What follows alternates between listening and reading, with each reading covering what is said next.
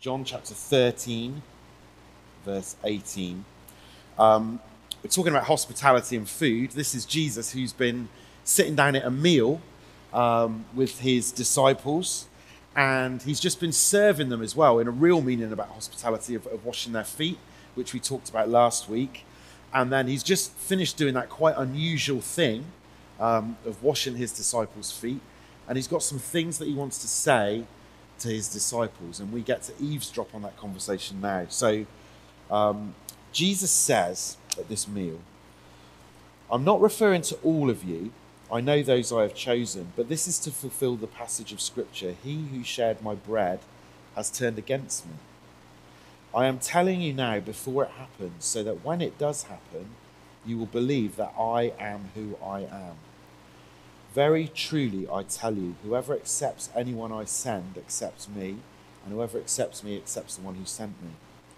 After he had said this, Jesus was troubled in spirit and testified, Very truly, I tell you, one of you is going to betray me. His disciples stared at one another, at a loss to know which of them he meant. One of them, the disciple whom Jesus loved, was reclining next to him. Simon Peter motioned to this disciple and said, Ask him which one he means. Leaning back against Jesus, he asked him, Lord, who is it? Jesus answered, It is the one to whom I will give this piece of bread when I've dipped it in the dish. Then, dipping the piece of bread, he gave it to Judas, the son of Simon Iscariot. As soon as Judas took the bread, Satan entered into him. Jesus told him, what you're about to do, do quickly. But no one at the meal understood why Jesus said this to him. Since Jesus had char- Judas had charge of the money, some thought, some thought Jesus was telling him to buy what was needed for the festival or to give something to the poor. As soon as Judas had taken the bread, he went out, and it was night. When he was gone, Jesus said, Now the Son of Man is glorified, and God is glorified in him. If God is glorified in him, God will glorify the Son in himself and will find glory and will glorify him at once. My children, I will be with you only a little longer. You will look for me, and just as I told the Jews, so I tell you now where I'm going, you cannot come. A new command I give you love one another as I have loved you. So you must love one another. By this, everyone will know that you are my disciples if you love one another. Simon Peter asked him, Lord, where are you going? Jesus replied, Where I'm going, you cannot follow me. You cannot follow now, but you will follow later. Peter asked, Lord, why can't I follow you now? I will lay down my life for you. Then Jesus answered, Will you really lay down your life for me? Very truly I tell you, before the cock crows, you will disown me three times. There's a lot going on at the meal table there, isn't there? Um, but Pete's going to explain that passage to us. And it just really struck me that Pete, um, Simon Peter says, Lord, you know, I love you. I want to be with you. I want to commit my life to you. And Jesus says, Do you really want to do that? Well, good morning, everyone. As Paul said, my name's Pete. It's uh, great to see you all this morning. If it's your first time here this morning, then when we come to a passage like that one that Paul just read for us, it can feel a bit like you're coming in halfway through the story, can't it? In fact, in that passage, you're kind of coming in halfway through a conversation. But don't worry, because um, you can kind of pick up quite a lot by overhearing half of a conversation, can't you? Imagine you walk into a pub, you go up to the bar to get served, and you notice there's a large group of guys sat at a table having a meal and you try not at first to overhear what they're saying. There's just chit chat going on, but increasingly you start deliberately overhearing because you notice they seem to be part of some sort of uprising, some kind of movement. You're not sure if it's religious or political, but there's something going on. You start to lean in a bit and listen surreptitiously like that. Then you start to realize that one of them is clearly the leader. You just notice whenever he speaks, everyone else starts to really pay attention. You, you think some of them are even trying to remember it so they can write it down later for future generations. There's clearly one of them there who's the leader, but as you're listening more and more, obviously, stepping away from the bar, stepping towards them, you notice they look uneasy. They look like they might notice that you're listening, like they feel like they're under threat, like maybe there's opposition growing against them, and they're kind of aware that you're looking. You try and look away again, try and pretend like you're not listening. Then you hear this shocking thing. The leader says, One of you here is going to betray me. You think, oh goodness, this is really hotting up now. You really want to turn and listen, but you feel like you can't look. And then you see them all like nudging each other, like, who's it going to be? And then someone gets up and walks out. You think, was that it? Was that the guy who's going to betray him? And then, just as if that wasn't enough drama, the leader then says, You know, one of you is going to turn your back on me too. What a moment of drama. And you quickly, thankfully, the barman comes, you get served, you look away. Well, that's a little bit like the scene we've got before us this morning. Jesus was having a meal with his friends. Just a few days before this, he'd ridden into Jerusalem. It's like the capital city. The crowds had cheered him. There was this kind of movement growing. And he's sharing this meal with his disciples as the opposition is growing too. People are trying to arrest Jesus, people are trying to dampen down this movement.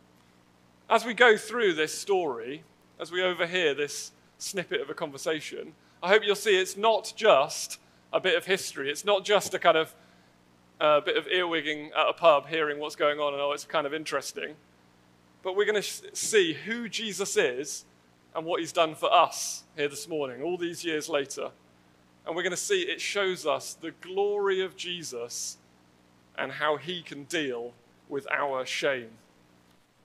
So let's have a look at this passage together. In many ways, this encounter is quite amazing, this, uh, this meal.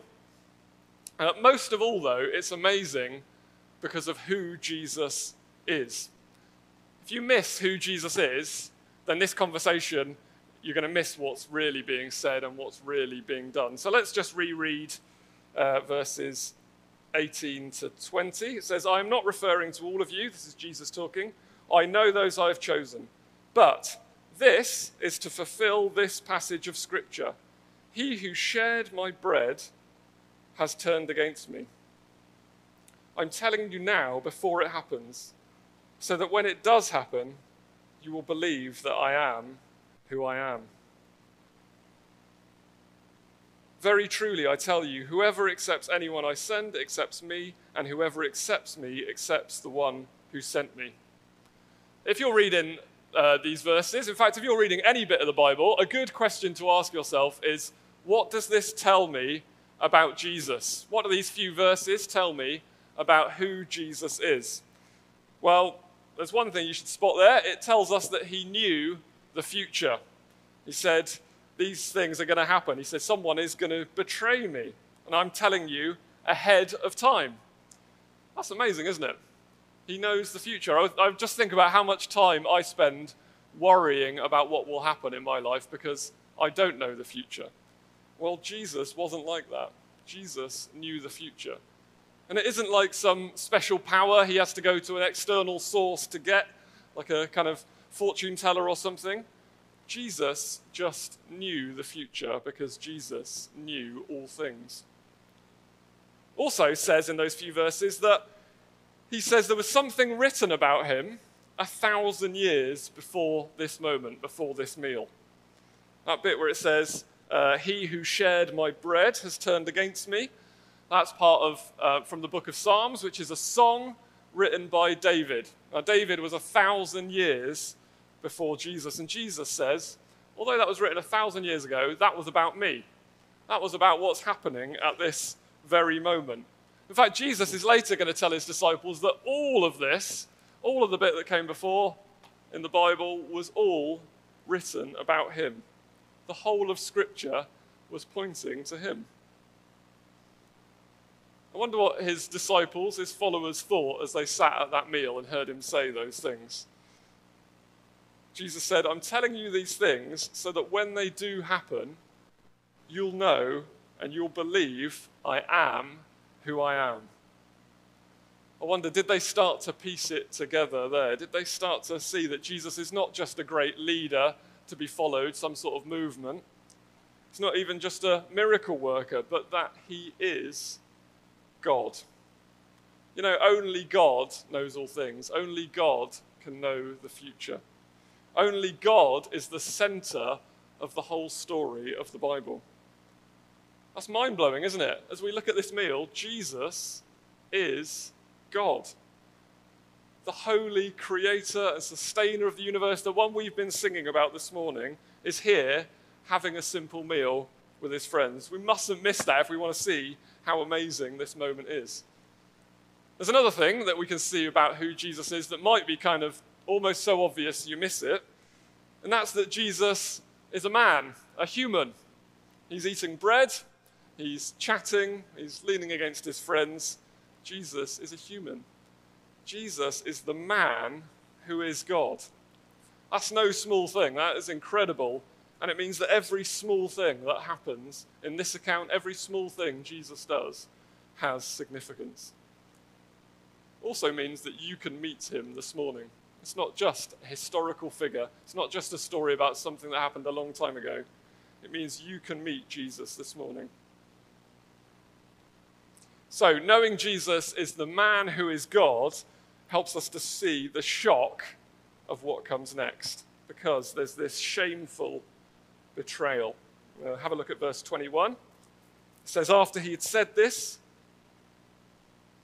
Jesus was troubled in spirit and testified, Very truly, I tell you, one of you is going to betray me. You see there, Jesus is troubled in spirit. Jesus is emotional. Jesus is feeling the pain of being betrayed by someone closest to him. But you know, I think more than that, he's looking ahead to the pain of what he's facing. He knows this betrayal is going to lead on to his death at the cross. He's facing unimaginable suffering, as somehow the eternal God is going to face death on the cross. So then you get this kind of strange conversation that happens in verse 22 to 29, this discussion over who it is that's going to betray him. They're all kind of looking at each other thinking, well, it's not me, it's not me. The disciples says, it says, stared at one another at a loss to know which one of them he meant. So Judas was there. Judas was the money man of the group. He looked after the money, it says, didn't it? But at this point, nobody else knew that he was going to be the betrayer. It's not like he was the kind of fat cat banker sat there in his pinstripe suit with his dollar signs for eyes, kind of, you know, looking like the evil uh, money man. He just looked just like them at this point. He was indistinguishable from them. They, they didn't know. They were kind of looking around, who's it going to be? Well, Judas is a warning to us, I think, this morning that you can be here in church this morning. You can be amongst God's people, just like Judas was, but for your heart to be somewhere else. The Bible doesn't say really that much about why Judas betrayed Jesus. He did it for money, he got paid to do it. And I wonder if he also did it for comfort. You know, the pressure was piling on Jesus and his followers at this point, and Judas took the kind of comfortable, well paid role out. That's a warning for us. Don't be comfortable with just coming to church, being around God's people, but your heart being in another place. Follow Jesus for yourself. As we go through this story, we're going to see how you can come to Jesus, whatever your past is, whatever's brought you here this morning. So Judas, just looking like anyone else, starts the betrayal. Verse 30, it says, As soon as Judas had taken the bread, he went out. He went out to start this betrayal. And it was night. Wonder why John put those words in there, and it was night. You know, Judas wasn't walking in the light, was he? He's taken this path which has led him to a dark and shameful act. said back in verse 27 that as soon as Judas took the bread, Satan entered him. It's like he's switched sides from the light to the dark. You know, that darkness is soon going to grow. The wheels are in motion now as Judas goes out for Jesus' arrest and his crucifixion. And at Jesus' crucifixion, it says, darkness came over the whole land. That shameful betrayal there on that night led to Jesus hanging on the cross. So, the question you should be asking is why? Why does Jesus allow this? Jesus, the man who is God, who knows the future, controls the future, why doesn't he grab Judas by the arm as he's walking out the door and say, Come back, don't do this betrayal? Well, I think the next verse gives us a hint. Verse 31 says, When he was gone, that's when Judas was gone, Jesus said, Now the Son of Man, that's referring to himself, so now Jesus is glorified, and God is glorified in him. If God is glorified in him, God will glorify the Son in himself and will glorify him at once. You see, what seemed like just a moment of darkness, shame, and failure for Jesus is actually a moment of glory. When at the cross that darkness came over the land, it looked like it was a moment of shame for Jesus. In a way, it was. It was a shameful way to die, wasn't it? But these verses say the cross is where Jesus will be glorified, where we will see his glory. That means where we'll see how great he is. I wonder what you would say your moment of glory is. What's your best moment? That moment that displays your glory, shows how great you are to the world. Well, because I'm up here, I'll gladly share with you my greatest moment, my moment of glory, because I'm famous. Well, kind of. I'm not, I'm actually been on TV, but one day I was sat in my office at work in Hotwells and I saw out the window the Google Street View van, or the Bing Street View van coming past. You know that one? It goes round, takes all the pictures of the street, maps it out. So I jumped up from my desk, I ran out of my office, and I ran down the road after the Street View van. And here, many months later, is the result. Just to the left of the lamppost is me running. It's a good job I'm not any thinner because I think I would have been hidden behind the lamppost. But that's my greatest moment, my moment of glory on Street View. I guess you guys have probably had more impressive moments than mine. Hopefully, you have that show you at your best. We're kind of quite good, actually, aren't we, at selecting those? I put that picture straight on Facebook. I'm sure if you have a great moment, you're happy to share it with people. What would you say is Jesus' moment of glory, though? Where do we see Jesus' best? Maybe you think about when he was at that wedding and they ran out of wine. They just had water left. Not a great wedding when there's just water left. And Jesus turned the water into wine. He must have been a hero of the story there, mustn't he? And it says, it says in John, John wrote this about that, that it was the first of his signs through which he revealed his glory. So we see something of Jesus' glory at that miracle he did. Or maybe you think about an even greater miracle that Jesus did when his friend Lazarus had died and Jesus brought him back to life. John said of that in his account that that was for God's glory, so that God's Son, that's Jesus, may be glorified through it. Those are moments of glory for Jesus. But all the way through John, all the way through his account of Jesus, it's clear that Jesus shows his glory most fully at the cross. At verse 31 that we read, it says, Now, now that this betrayal has started, now that I'm on the way to the cross, now Jesus is glorified. Well, how can that be? How can this moment of darkness, this moment of betrayal, this shameful death that's coming be glorious? How can it be showing Jesus' glory? Well, it's because Jesus' death wasn't a mistake. He was in control. He chose to go to the cross. It was an act of love. An act of love for his disciples sat at the table there, but an act of love for me and for you as well. Listen to these words, verse 33 to 35. He says, My children, I'll be with you only a little longer. You'll look for me, and just as I told the Jews, so I tell you now, where I'm going, you cannot come. Then he says this A new command I give you love one another as I have loved you. As I have loved you, so you must love one another. By this, everyone will know you're my disciples if you love one another. When Jesus died on that cross, it was an act of love. He chose to die that shameful death. At the cross, he took our shame on himself. You know, Jesus never turned his back on his friends like Judas did. Jesus never committed a shameful act like that. In fact, Jesus, the man who is God, was totally perfect. We've been hearing about God's holiness and purity this morning.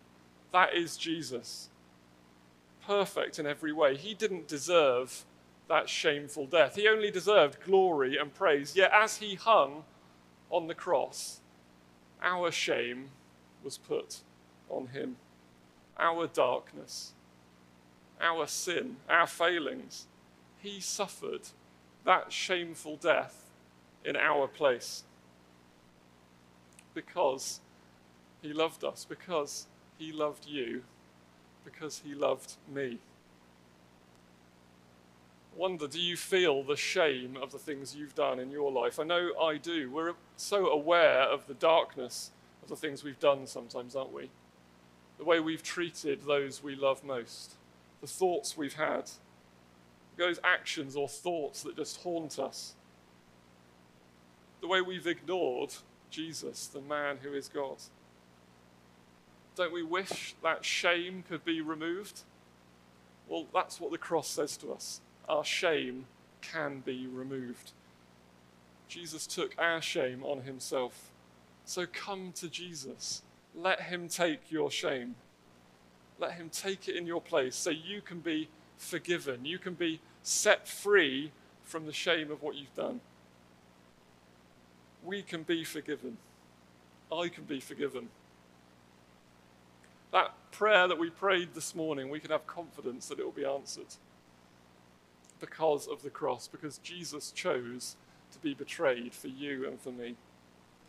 It's amazing love, isn't it, that Jesus has for his disciples, that he endured that shame for us.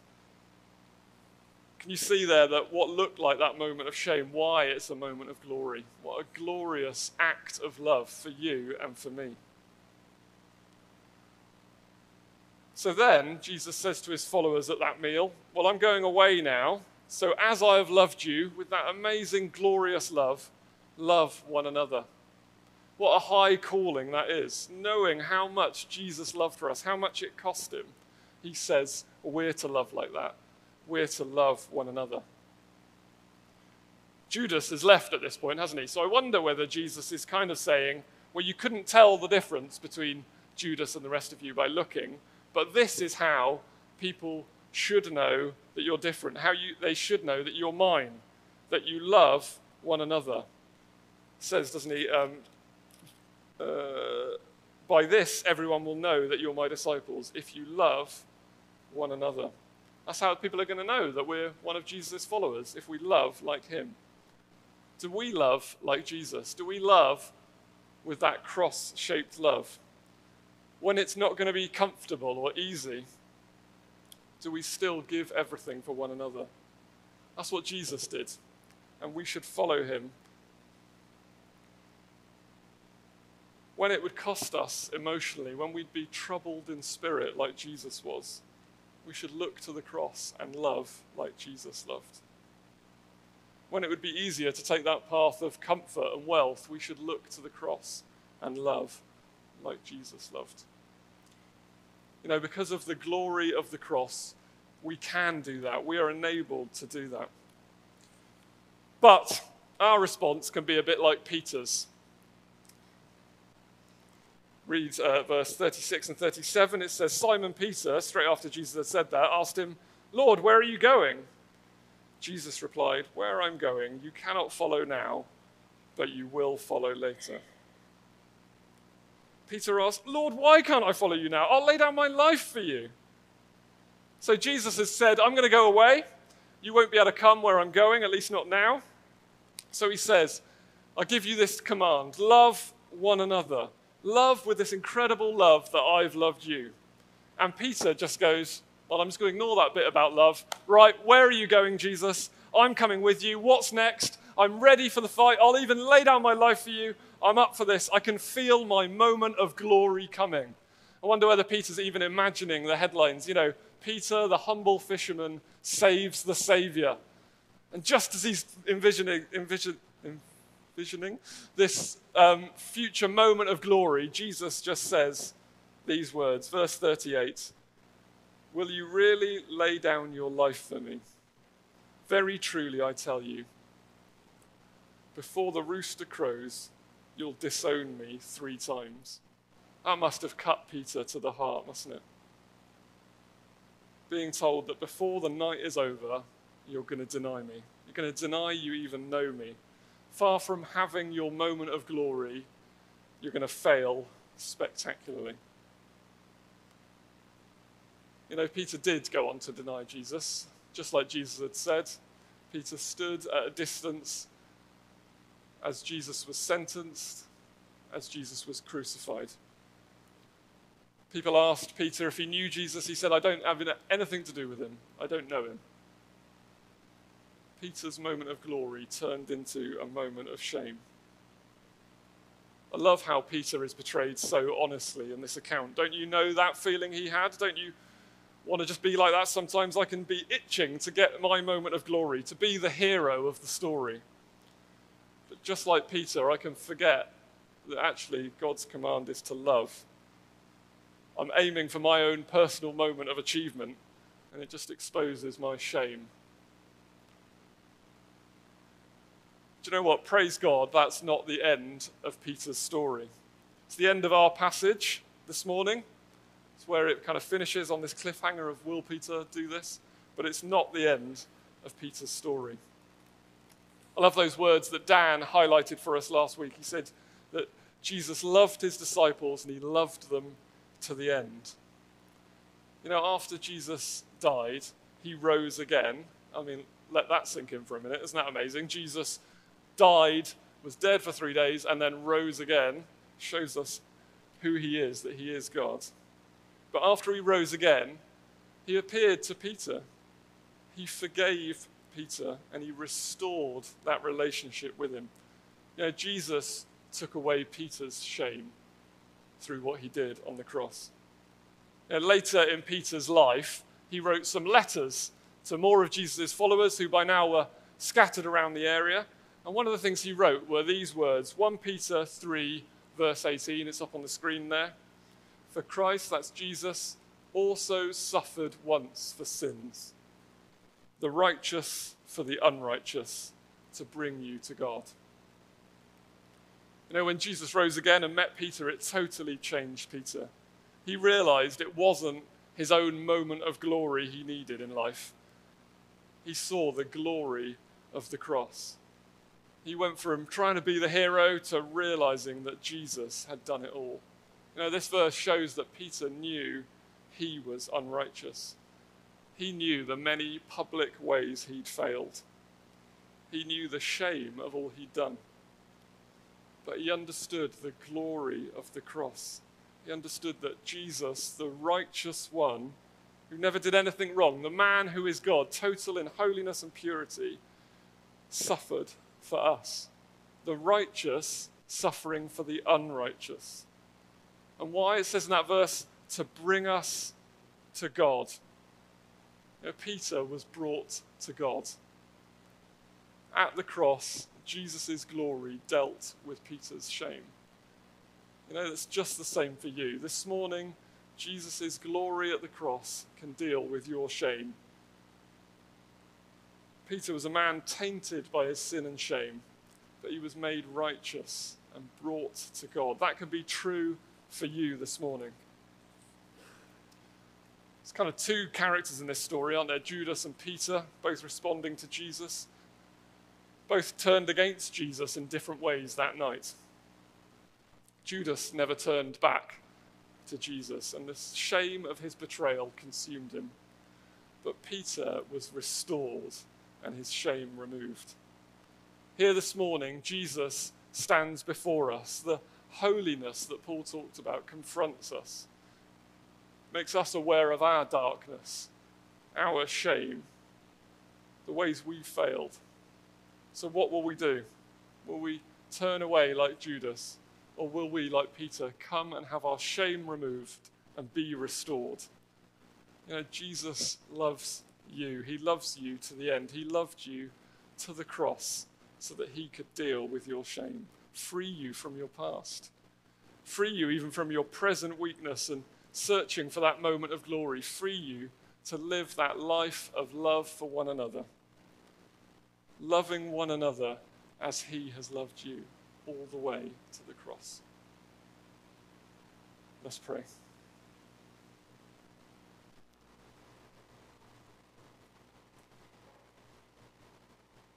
Lord Jesus, we're so ready to be like Peter and look for what we can do for our moment, to jump up and kind of act before thinking. Lord Jesus, we look to you. Lord, we see your glory, your holiness, and we are just so aware of our shame, and the ways we've failed you. Lord Jesus, we thank you for the cross, that you took our shame on you, that you dealt with it completely. We thank you that we can be free from shame because you've forgiven us at the cross, because of the glory of the cross.